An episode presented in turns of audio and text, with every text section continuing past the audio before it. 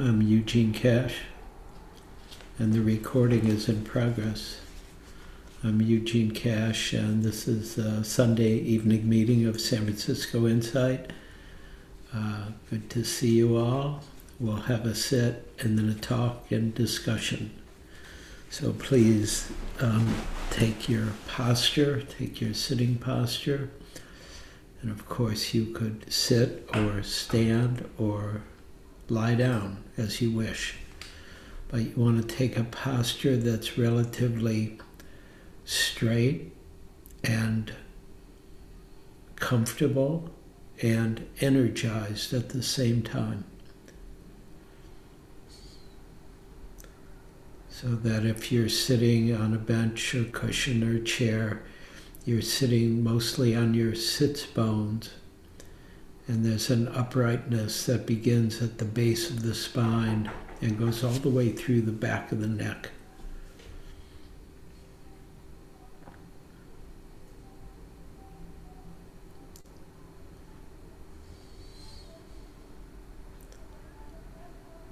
And you can fidget with your posture, moving side to side or forward and backward to get the appropriate balance. And then when you feel like you're relatively comfortable and upright and aware, then please relax while you stay aware.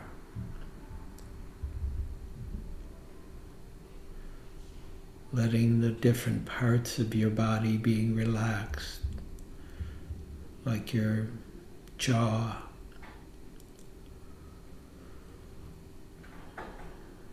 or your shoulders, or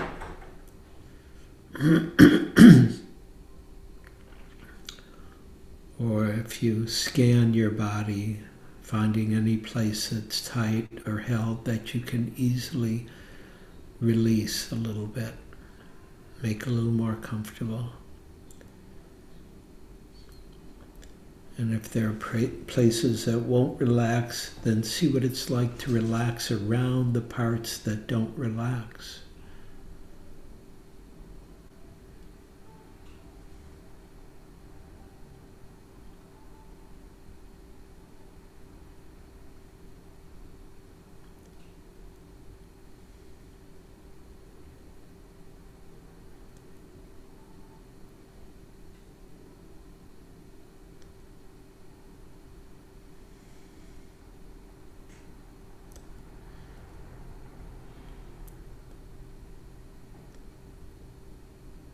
And please, we'll do a little reflection during this meditation. You might reflect on your Dharma lineage. And you may be a student of Vipassana or insight meditation or the Theravada tradition. Or you may be a student of Zen or the Mahayana tradition or Pure Land. Or you may be a student of the Tibetan tradition.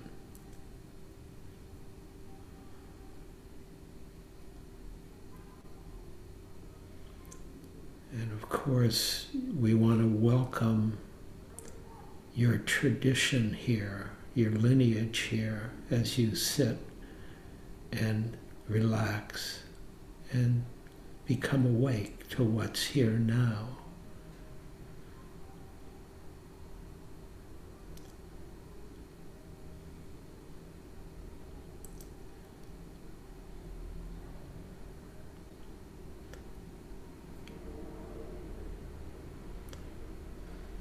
Please welcome, in addition to your body and your lineage, welcome your heritage, your personal heritage, your body's heritage.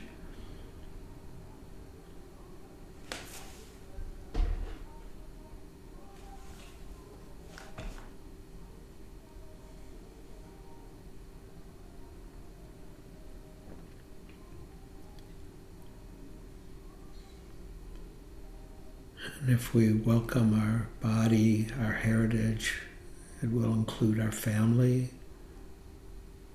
which we want to welcome sitting here, and our community, and our culture, and our humanness.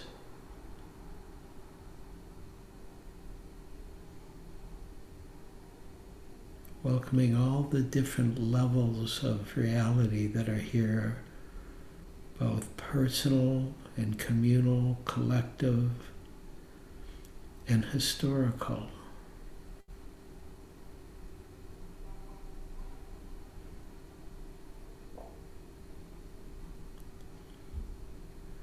And it's a little bit like having a Sangha all in one seat.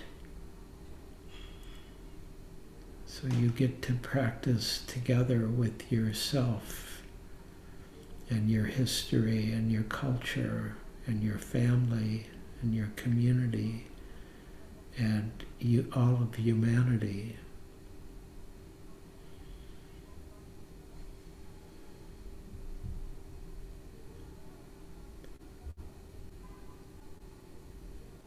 And simply sense all of that sitting here as you sense, feel, become aware of your body and your body breathing, the aliveness of your humanness.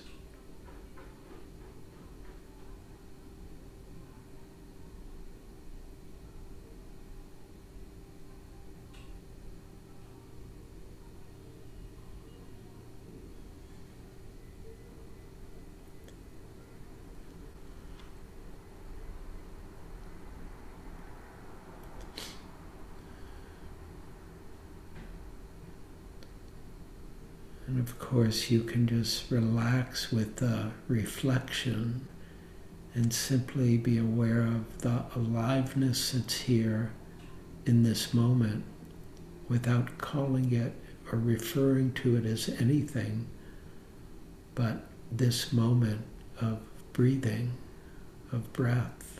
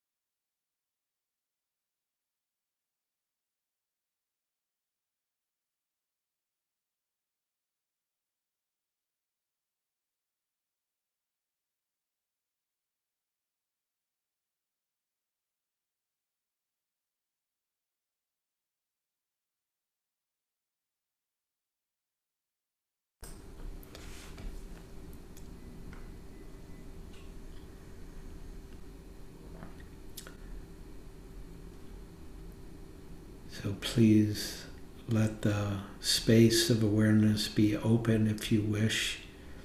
You can stay with the body and the breath, or you can open the space to include whatever appears in the life that is sitting here, whether it be sounds or silence or smells or thoughts or tastes or other sensations in the body or feelings.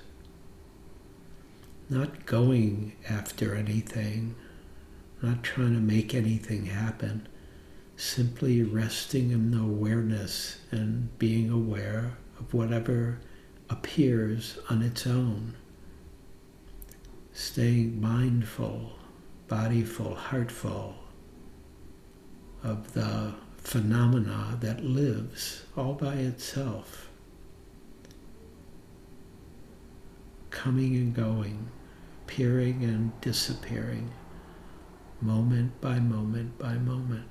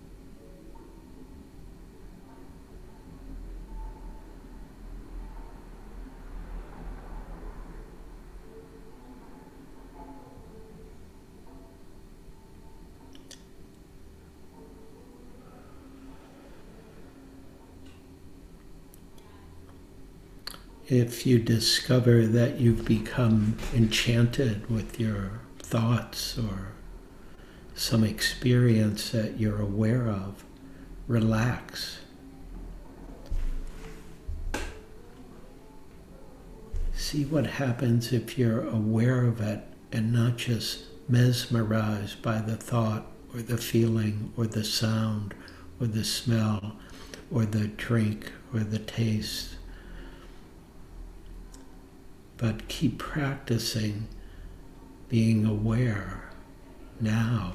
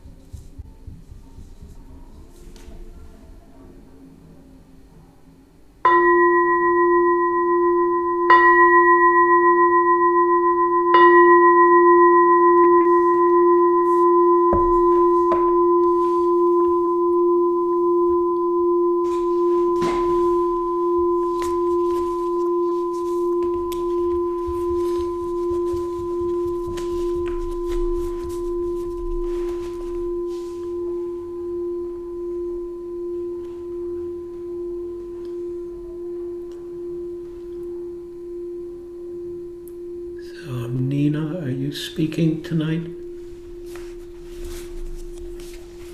Sure, yes. I'm listening to the end of the bell, which I can still hear. So welcome, everybody. You can hear me? Yes. Okay, great. My name is Nina. I think I know many of you, and I'm one of your board members here at San Francisco Insight. And I'm going to say a little bit about Dana. Actually, it was really nice instruction in the sit, Eugene, how the image of this line of ancestry that you brought forth, and then you said something about it's like sitting with a whole Sangha here in this one seat. That was such a beautiful image. And I thought about all the multitude of acts of generosity, purposeful acts and unknown acts from that long lineage behind me and here in this one seat, all this interweaving of giving that I'm benefiting from just being here right now. And yes, are you going to say something, Eugene? It's true. Really lovely the way you said it. So now I can't remember if I defined the word Dana as generosity, but if I didn't, I meant to. It's okay, you got it in now. Okay. Should I say a little bit more, Eugene? Yeah, sure. Okay. So this is a foundational practice in Buddhism. And really, it's the ground out of which these practices have been allowed to flourish since the time of the Buddha. It's really how the monastic community and the lay community were interwoven. Through this practice of generosity, the monastic community relying on the lay community to support them with food and lodging and medicine, and the lay community receiving the generosity of the teachings. So in that way, this is all of our lineage that's sitting with us in our seats tonight. So if you wish to participate in generosity now, you can offer your generosity as a financial offering to San Francisco Insight. And I'll put a link in the chat. And you can also offer your generosity through volunteering, or just being here with your presence. So thank you.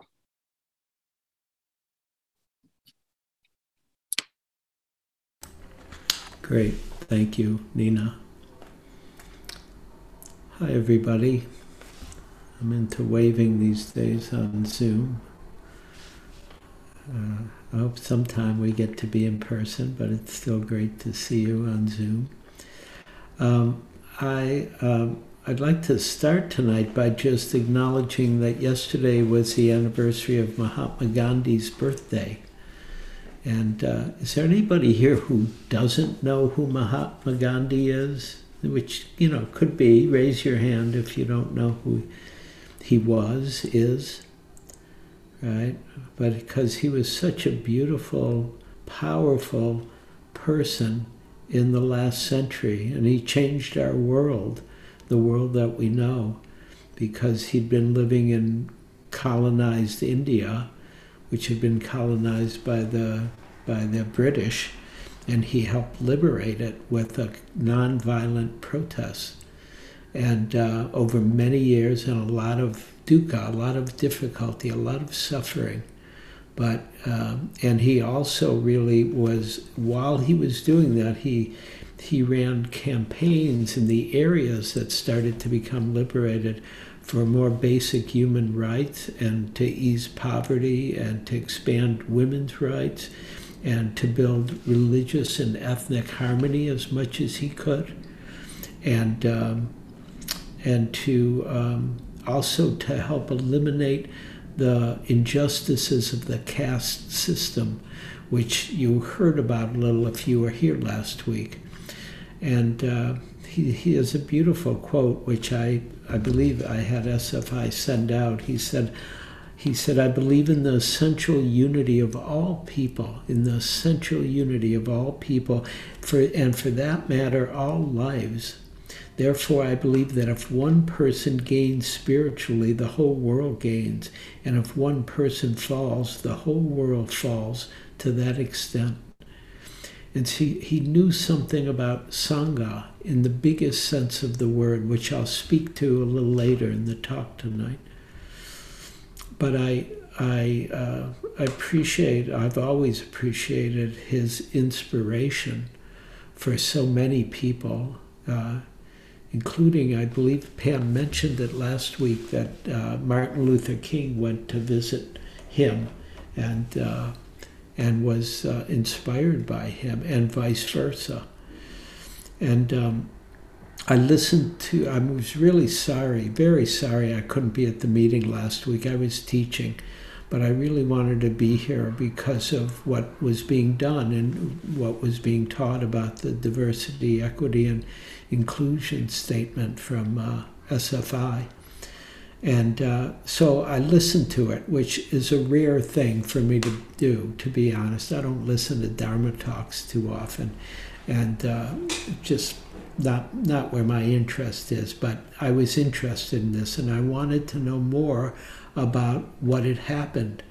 And it was really totally inspiring to listen. In fact, I've listened a couple times because I wanted to steal some of the good parts of it and use it in the talk tonight, which is something you do as a teacher. You always take from the best, if at all possible.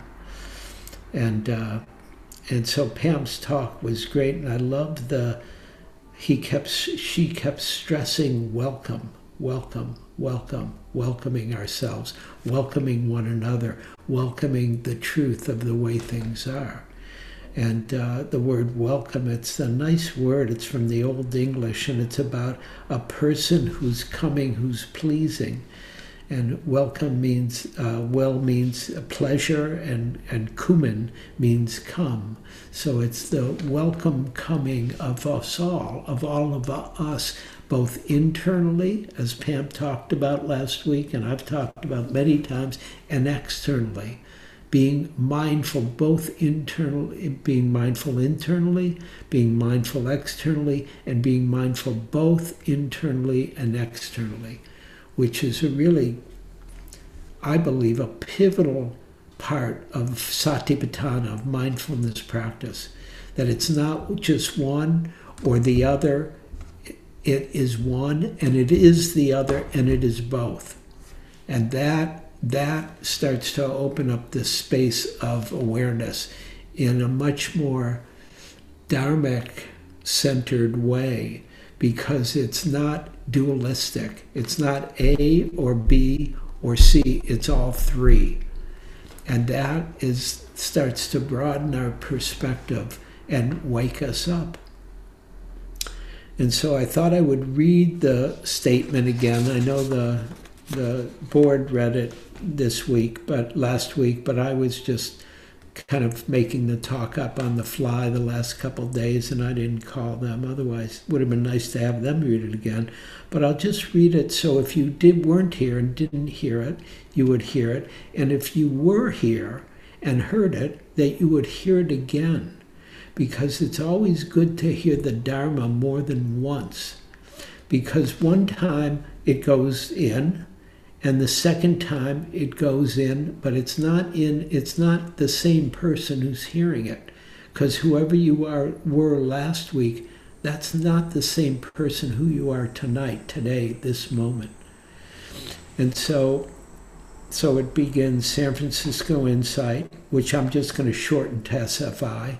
So SFI aspires to be a welcoming spiritual home for all people who seek to manifest the values and principles of the Buddha in their daily lives, a place of refuge to come completely as you are, regardless of your age, race, ethnicity, gender identity, sexual orientation, and mental and physical abilities. We welcome you.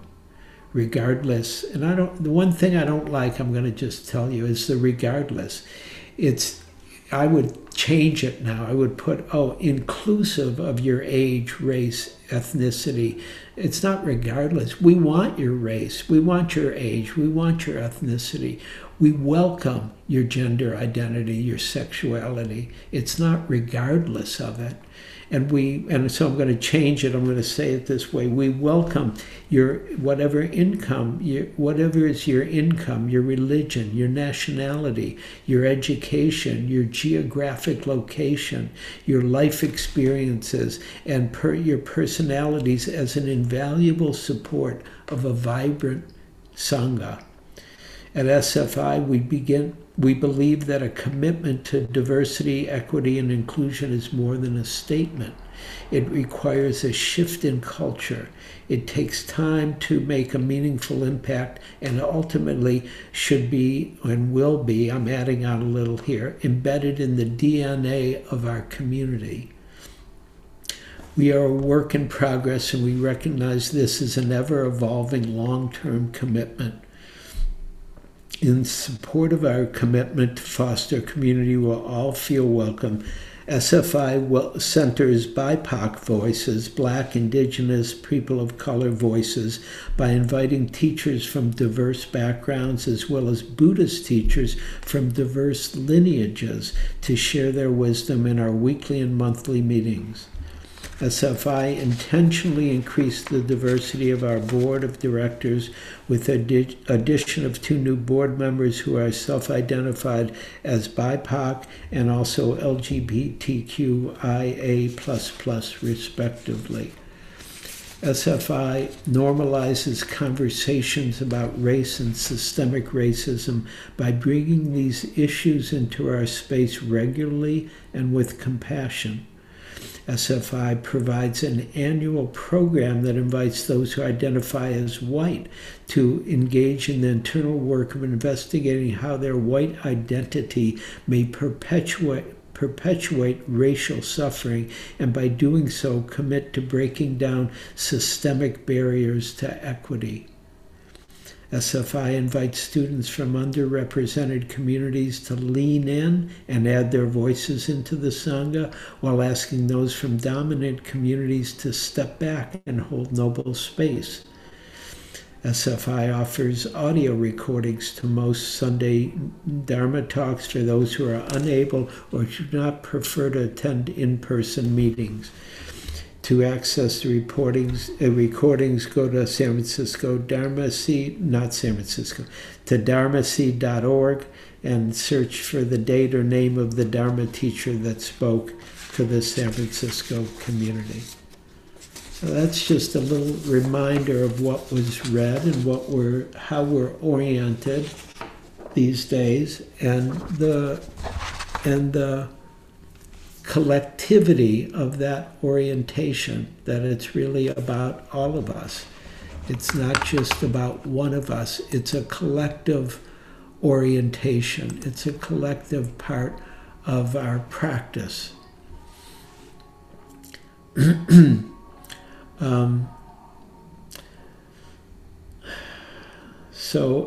And part of that has to do with the wisdom of the Buddha that Pam spoke to about, right? The practice is both internal, external, and both. And she talked about the Buddha as a social revolutionary because of what he did in his time and place to include everybody, all castes at that time, which was, I don't think we can actually even imagine how radical that was for his time and place and culture. And then it was also really, really beautiful to hear the responses of people who spoke, some of who I see are in the room last week. Anna Maria, I don't know if I know you, but I'm glad you're back again. And it was great to hear you talk about feeling welcome no matter what location you were in, and also your interest in having a variety of communities be welcomed who may not even be on the list that I read in some way, shape, or form, or maybe unfamiliar with this community or in this community. And actually, I don't see if Lloyd still here. Are you still here, Lloyd? You are, good. Because Lloyd, who's waving, I don't know if you've got gallery view or speaker view, but Lloyd Rath, who's over there, he often mentions the different sanghas that are available in Spanish.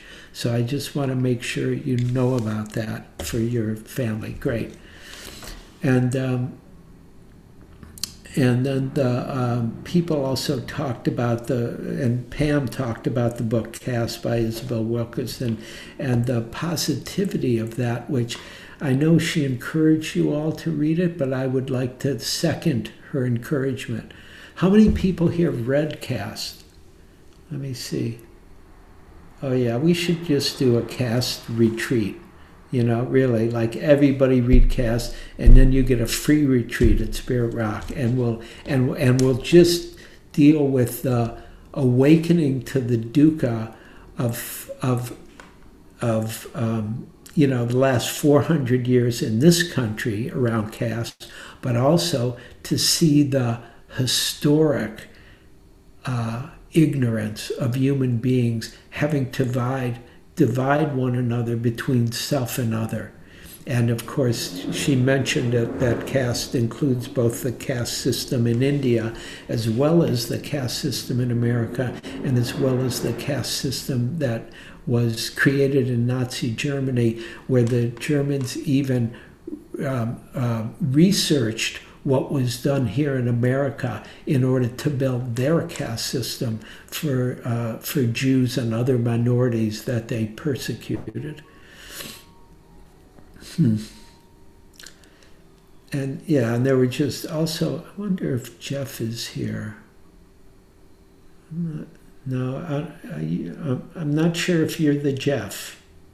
There was a Jeff who came on the screen and to include himself in it, and I didn't see it. I don't know if he's here now. I'm not seeing anybody, but it was very powerful just to hear it on the audio about and Jeff showing himself, because he's not the usual size human, and so on the screen, if you just see his head, you don't know that. But he included himself very fully. Is he here? Wait, where are you, Eugene? Okay, I'm not seeing you, but okay, I'm hearing you. Go ahead, speak up, Jeff. Are you here? Can you unmute? Hi. Hi. Oh, it is you. Okay. It is I. Okay, it is I. Great, thank you. Yes, sir.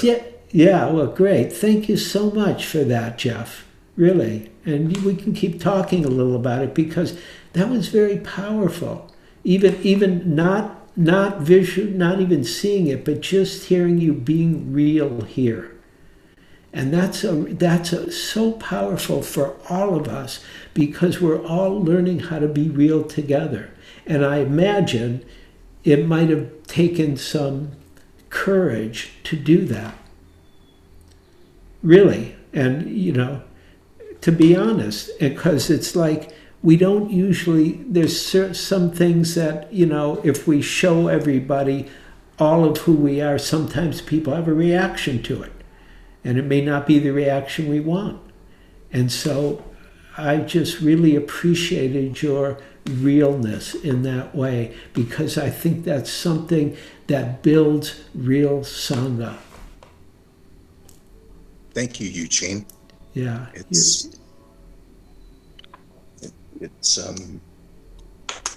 being vulnerable. I'm hearing that. Absolutely. Yeah. Yeah. But I feel comfortable with all of you. That makes all the difference. You know?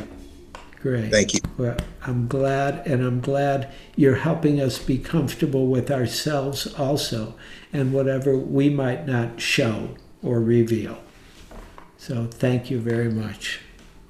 Really, really, really moved me just to hear what happened, and you're being real.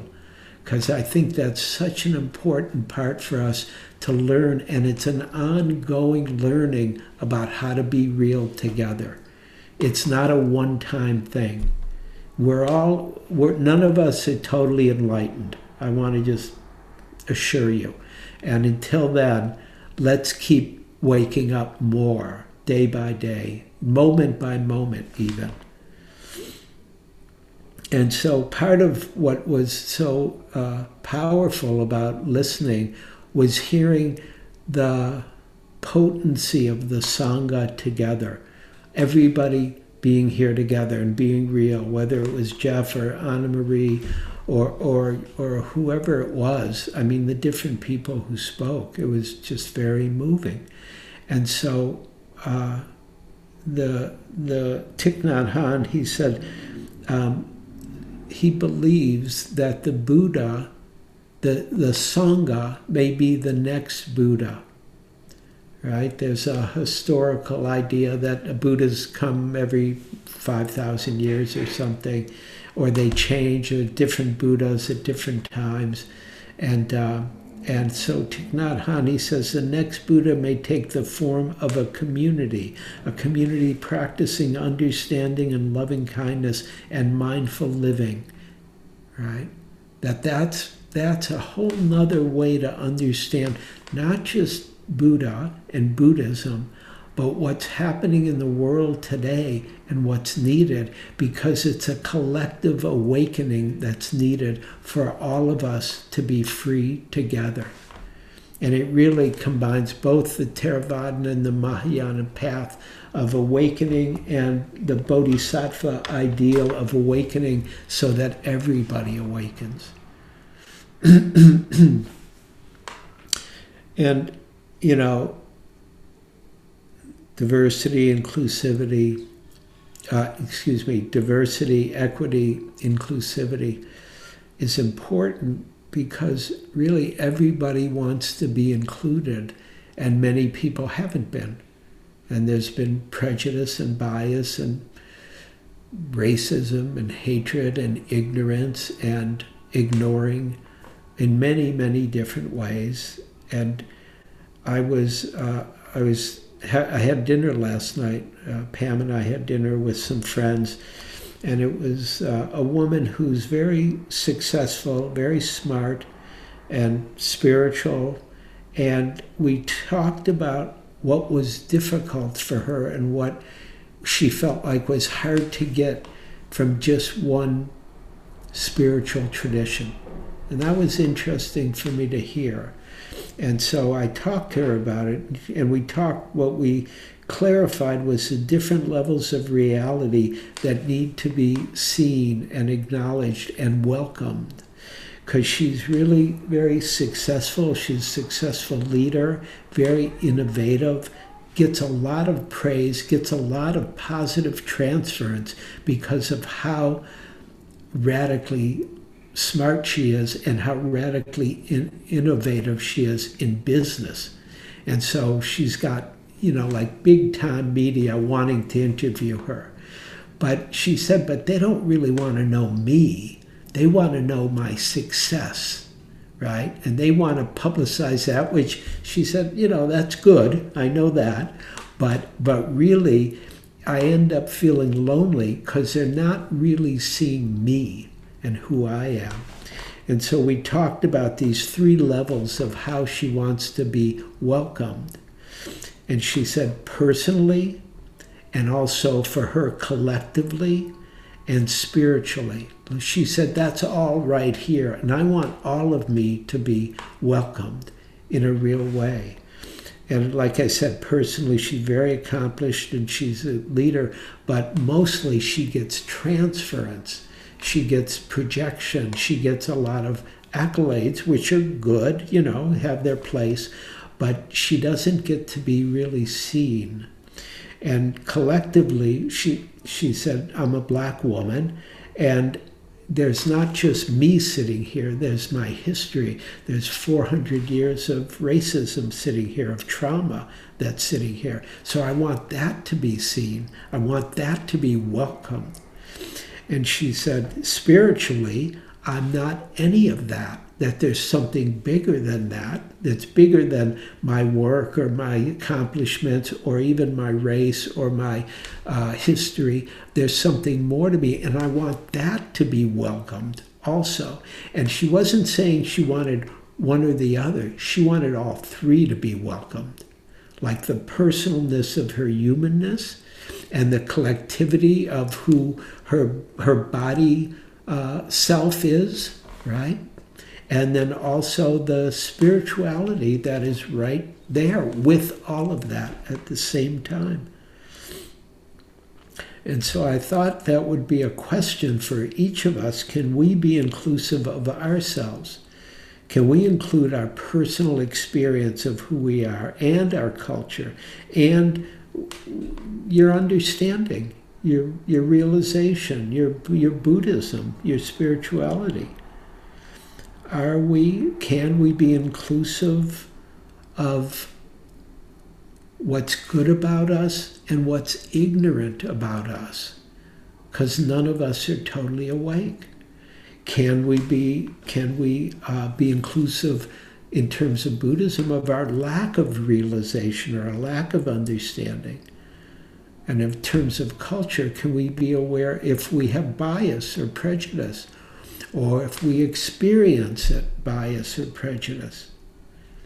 You know, and can we be real about it in terms of Sangha? And in terms of Sangha and this group and practice, can we welcome and see what do we need to learn? What really are we interested in? What begins to light our heart towards the Dharma and help wake us up, right?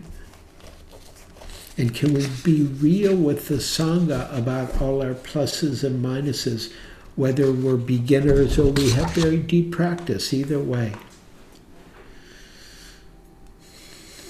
And so, of course, you know, it's, can we bring our goodness, and can we bring our freedom, and can we bring our awakening into the room? All of the above.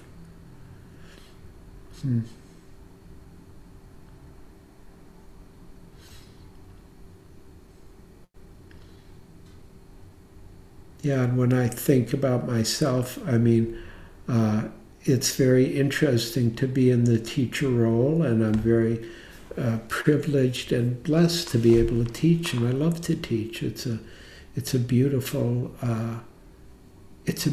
opportunity in this life to do that and to wake up and help others wake up, support others waking up. And also, I think it's very important that I can be real here. Like, oh yeah, I'm a human being and I don't know everything and I fuck up sometimes, and that's all true. And it's not one or the other. And of course, when I think more collectively, I think of my past, which I've talked about and people have heard about, but especially around community or my own history. You know, I'm Jewish, so and that's all sitting here in some way, right? That whole 5,000 years of being Jewish is sitting here, and of the both goodness of what Jews have had to offer and bring to the world, and the ignorance of what Jews have brought to the world at times, and the difficulty that they've brought to different things.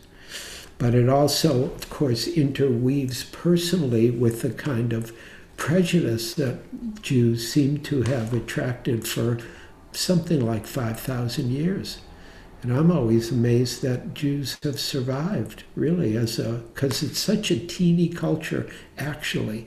It's the thing that strikes me almost the most about the Jewish tradition, is just that it's survived, given how few Jews they are percentage-wise in the human race at this point.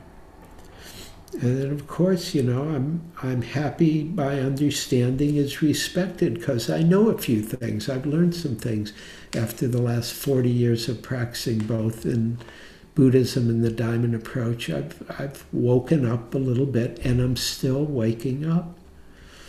So I'm happy to be here in all those ways, personally and culturally and spiritually, as part of the Sangha here. And the other piece I thought I would speak to, I wonder what time it is. Oh yeah, I have some time. Yeah, is a little about the external and internal diversity and inclusivity, right? So we've been looking at it personally for all of us, because everybody has a culture, a race, a history, time and place, and conditions that they've been born into and lived with. And then also, what happens when DEI, when diversity, equity, inclusivity starts to function outside of Sangha, the formal Sangha, right? What about, what is it like to go outside like I did this morning, because I took a walk in the park again this morning, and to see all the different peoples there, because it's a beautiful day and everybody's out, and it's just gorgeous, gorgeous to see everybody mostly doing nothing except having fun and being human beings.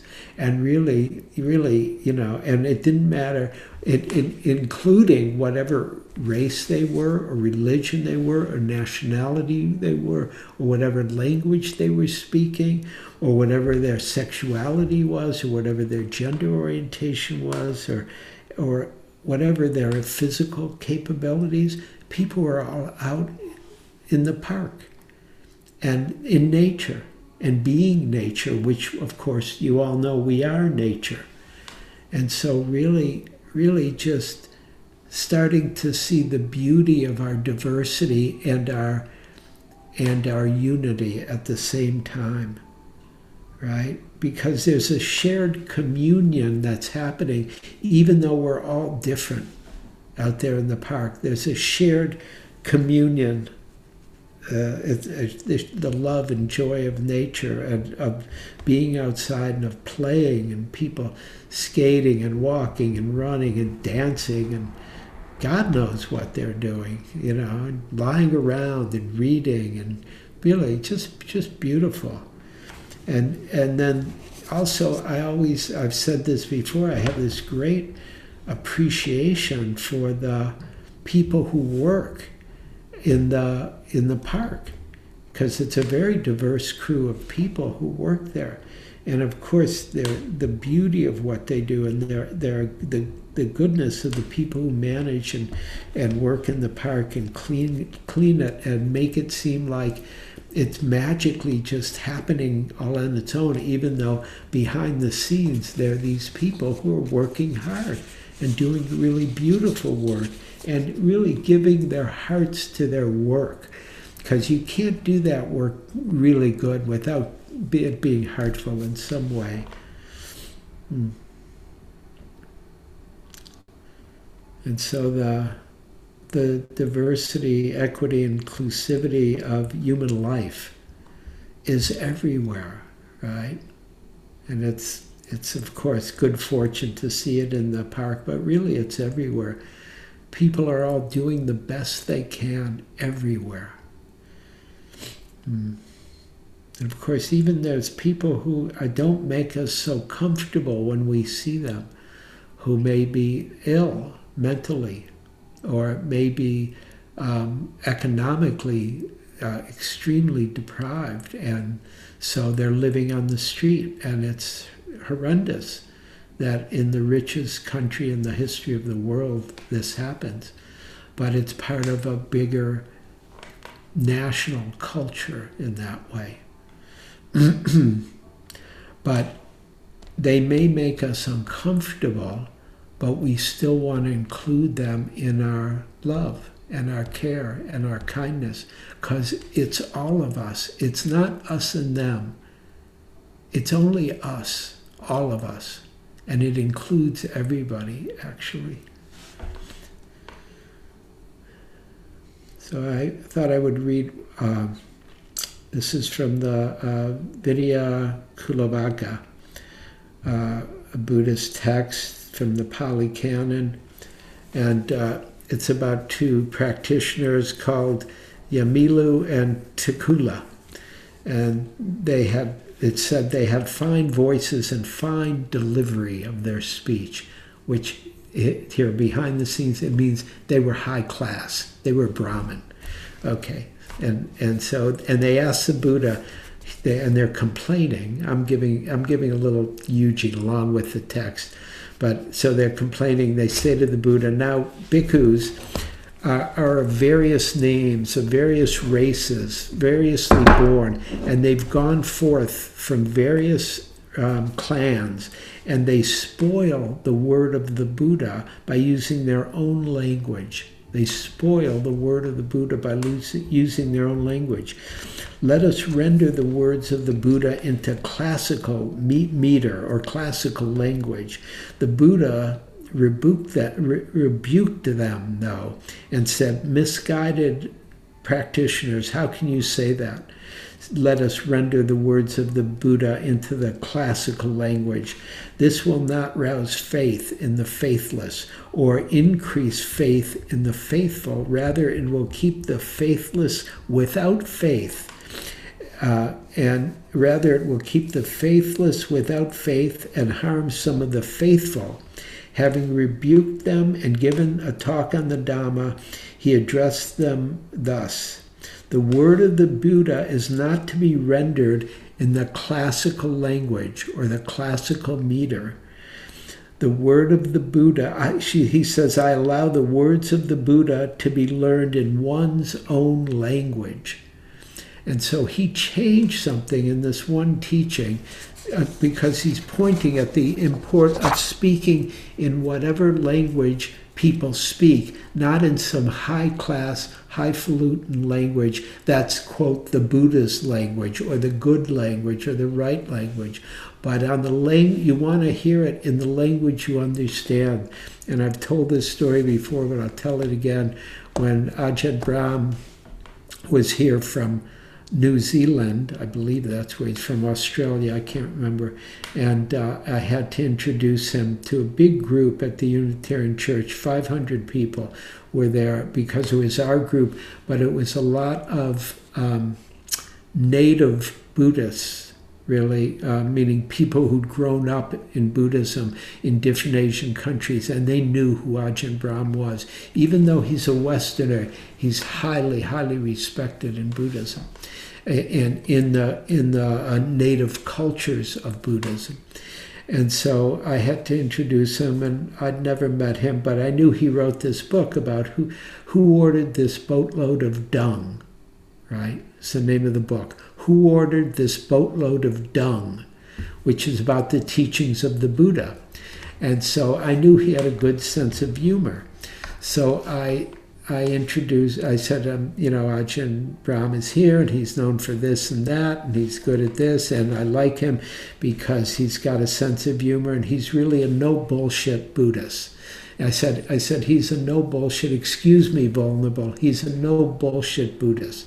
Because you don't always use that language with monastics, or one might not. So, and then I praised him because he'd been so supportive of the nuns, and even there he'd invited a bunch of nuns to sit with him on the stage, which is a radical thing because in the patriarchal ignorance that is, you know, sometimes in the monastic tradition, you don't do that. And so he's really challenged that, and he's an expert at the Vinaya, so they can't really yell at him, so even though they try to, believe me.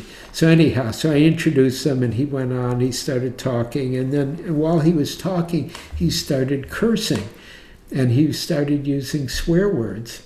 And then at some point he stopped and he said, I'm using swear words because the Buddha said you should speak in the language of those you are speaking to.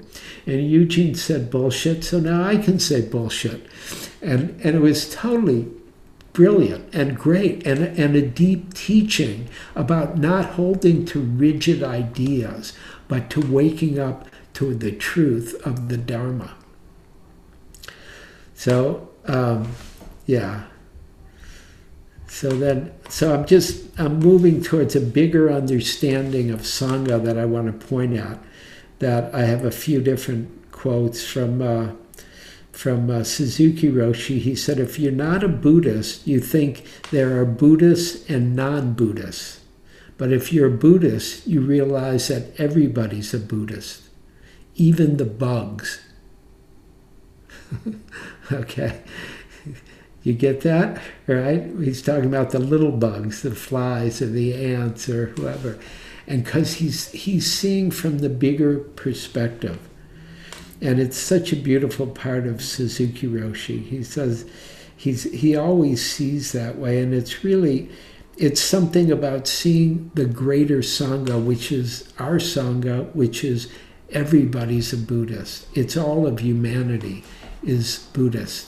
From not that they have to be a formal Buddhist, but we understand that we're all part of one Sangha together as human beings, the human Sangha.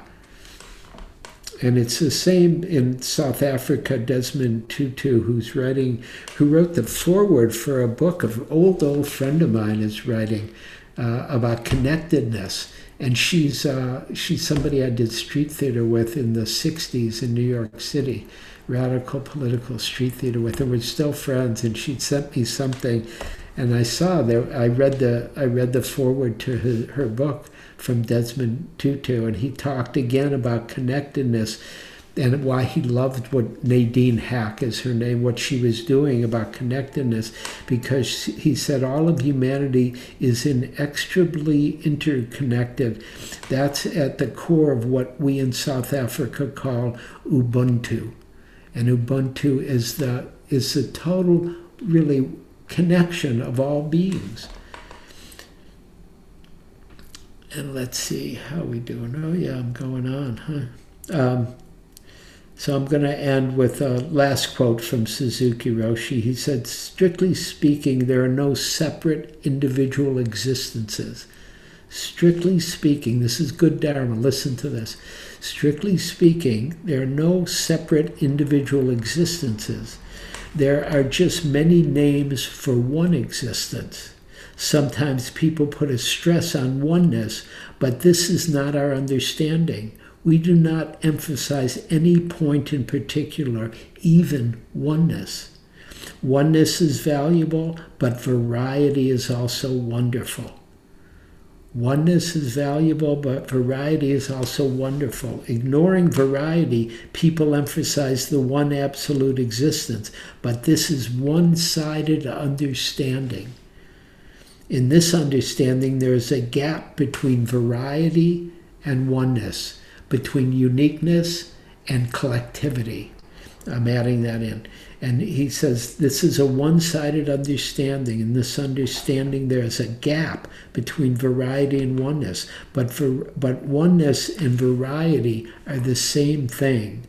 So oneness should be appreciated in each existence. Okay. Okay. I think I'm done for now. And now, as you know, I would love to hear from you, your thoughts, or any responses, questions, comments, clarifications. Please raise your hand. You can go to the reactions button. And there we go. Lloyd had his hand, set his hands up. And please, I want to invite people who maybe haven't spoke or maybe spoke last week for the first time, whoever you are, please feel free to speak. I love it when people speak up. Go ahead, Lloyd. Please unmute yourself. I talk a lot, so I'll be brief. I want to really give a shout out to Jeff. Last week, what he did, man, it grabbed me, you know, and I've thought about it a lot during the week and just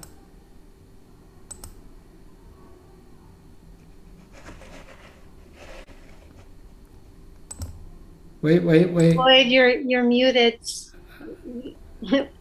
We need you to go back and start again. Yeah. All right. Okay, I was saying I talk a lot. And I talk a lot. You heard that. Yeah, all right. So anyway, I want to give special, for me, a special shout out to Jeff. What he did last week, it really knocked my socks off. And I've thought about it all week, about just how you see things and then maybe how they really are. And just, it was very, very powerful. And he did it in such a dignified and clear manner. Anyway, so I want him to know how much I appreciated what he did. It definitely left a mark. Great. And also, thank you for this Sangha, and thank you very much for this wonderful direction that we're going in. I'm proud to be a member of it. Great. Thank you, Lloyd. Okay. There's a nice heart from Maggie.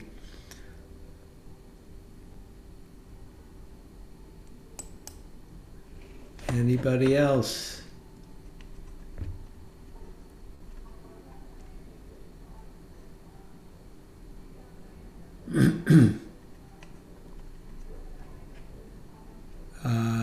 Clint.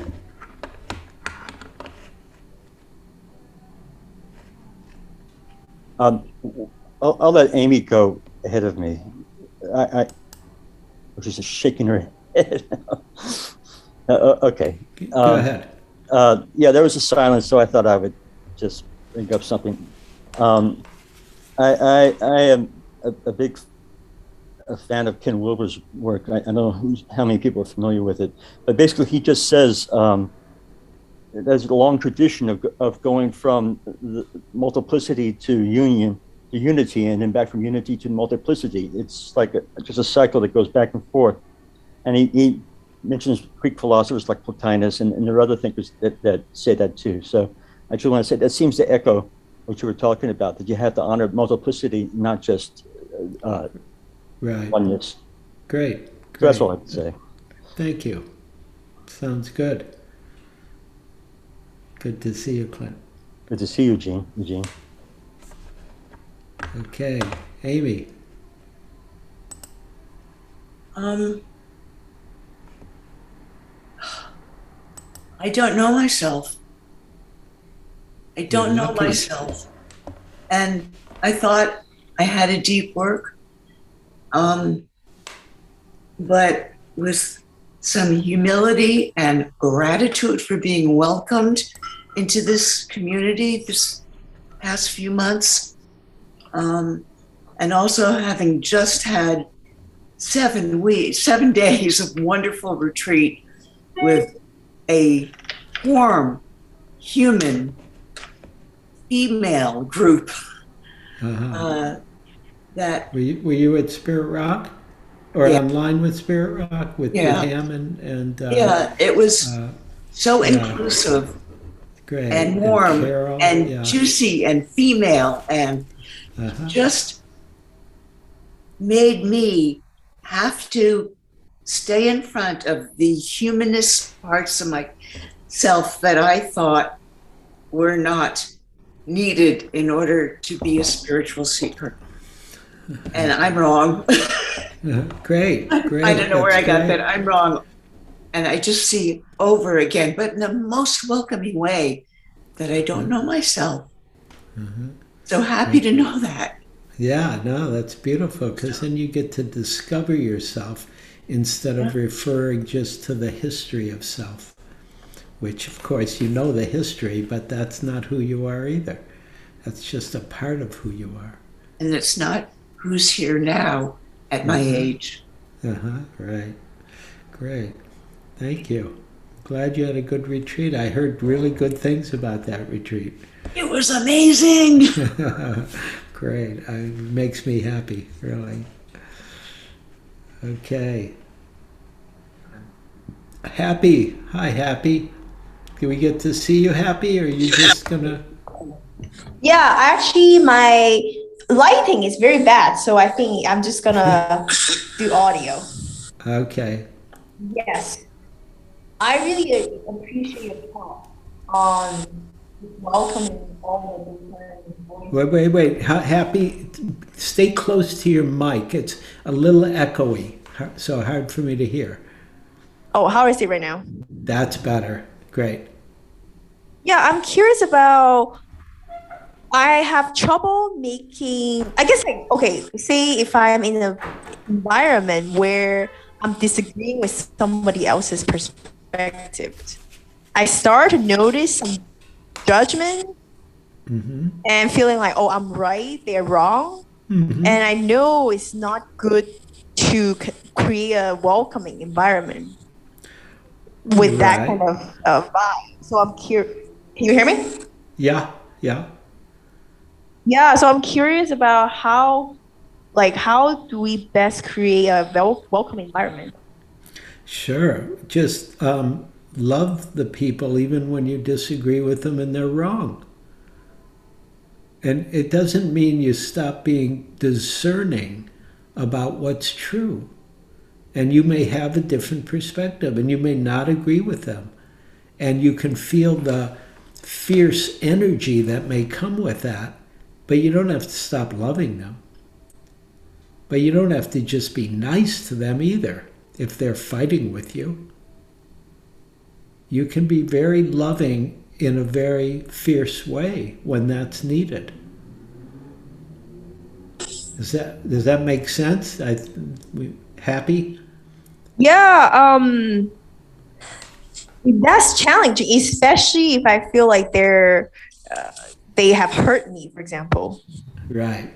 Well, yeah, and so you might have to say, I need a break, or that's not okay if they did something that hurt you, or that's inappropriate, or prejudice. Or got mean. It. Yeah. You know, it doesn't mean, love doesn't mean Pollyanna. Love means your heart's there, and you can also use the fierceness of an open heart as needed. Got it. Thank you. Okay, good. Well, it's nice to see your name and hear your voice. Okay. Hi, Irma. Hi, Eugene. Hi, everyone. My name is Irma. Irma, sorry. I'll get it one day. It's okay. I really appreciated this talk, especially what Amy said, is not knowing myself. Since I've been on this path, it's only been about, I say only because everyone's been around for a long time, for 10 months. I've learned a lot, and I sat in on a Sangha where they were discussing racial issues from the white perspective, and I was completely blown away to understand them, because I've been on the receiving end of the racism and prejudices and discrimination, but I was blown away to understand the passivity behind their behavior. And their lack of not having to stand, they don't have to defend anything, because they are the privileged. Right. And so understanding that for me was really, really torture. I sat through it and I listened, and it was like ongoing. It's been ongoing since the Floyd incident. But what I learned about myself while I sat through that was there was hatred, there was judgment, there was... so much anger, and sitting through that, and I get along with white people. I always have, but there's something about that. Now that I understand, when they act a certain way with being superior to me or treat me a certain way, it's when I pick up on that. So I'm hypersensitive. Right. But when I sat through this Sangha and listened to how they. What was behind their behavior, it helped me understand myself. So now when I see that behavior, instead of reacting, I understand that from my perspective, because we've had to fight so hard to just survive, I understand that, or I perceive it as like, oh, that's a sign of weakness. You don't know how to like be human and treat me as your equal. And that's okay. I can make room for that now. Right. But it took me forever to get there. It was, even talking about it right now, I get so passionate about it. Yeah, but it was a very valuable experience. No, that's great. And thank you for that, bringing that into the room, because that's such an important piece, because your anger and hatred is real and is part of the life that can help you see clearly, right? You don't just act on it. You want to just see what's really true here, even when with all that energy and all that aliveness. And so the other piece that I want to say is, here's how I'm hearing you say it, is that you're seeing from a bigger perspective about their dukkha and where their ignorance, how their ignorance comes out of their ignorance and their lack of maturity or understanding. And that does free one from the reactivity, because it's not about you. You see their dukkha. Oh, excuse me, I'm going to turn this off. And,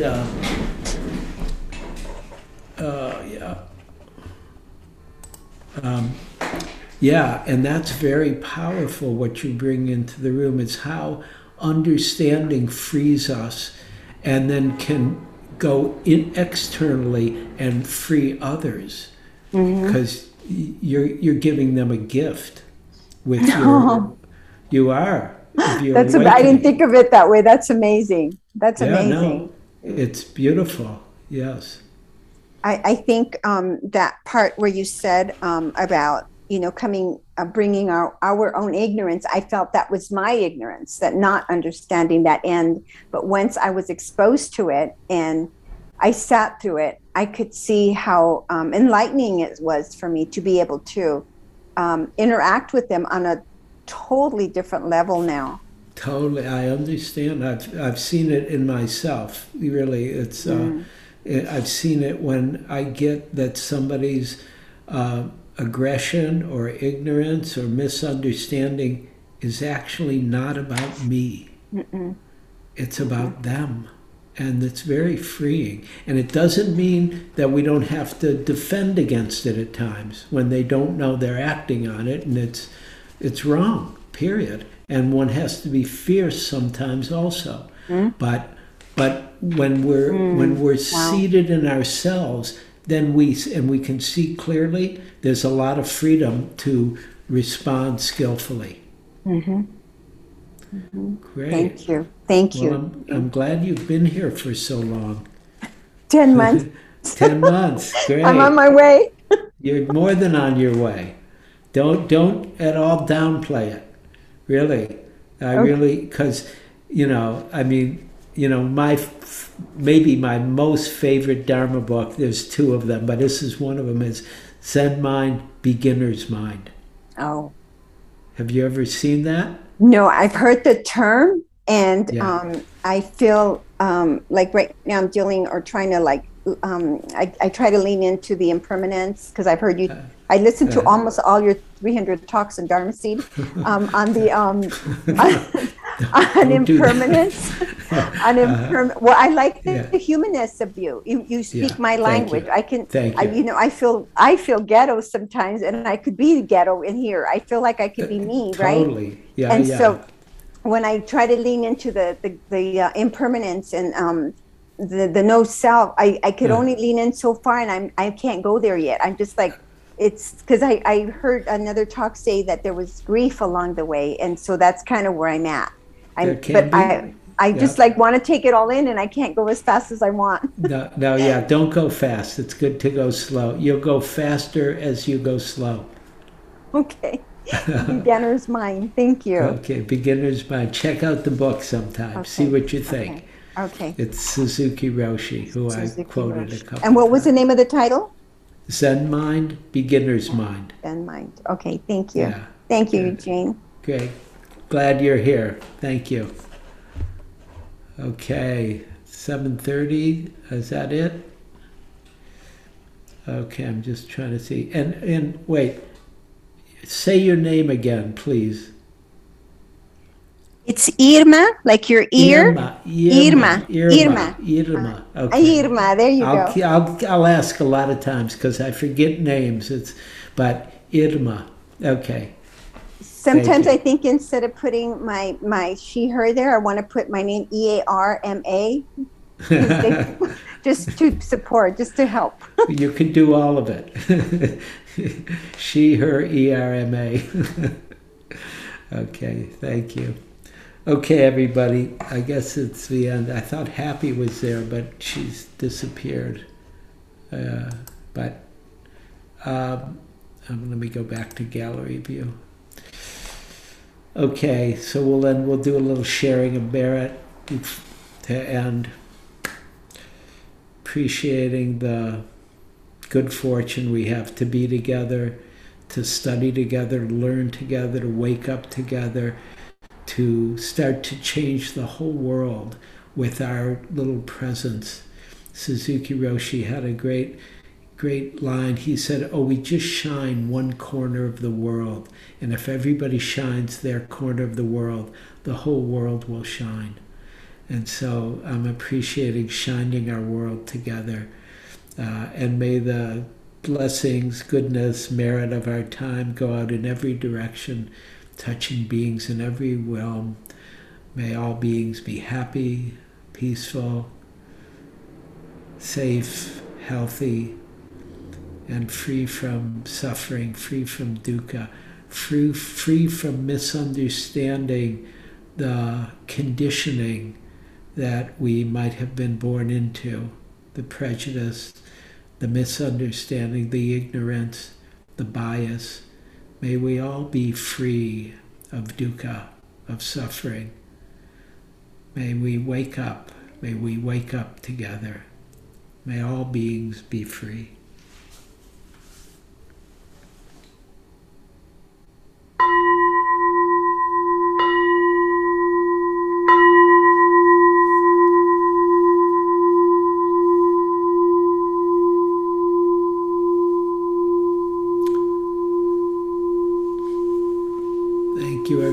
Good to see you. I think I'm here next week, but I don't know, and I didn't look at my calendar, so who knows? Maybe I'll be here next week, but I think I am. Okay. Thank you for listening. To learn how you can support the teachers and Dharma Seed, please visit dharmaseed.org/donate.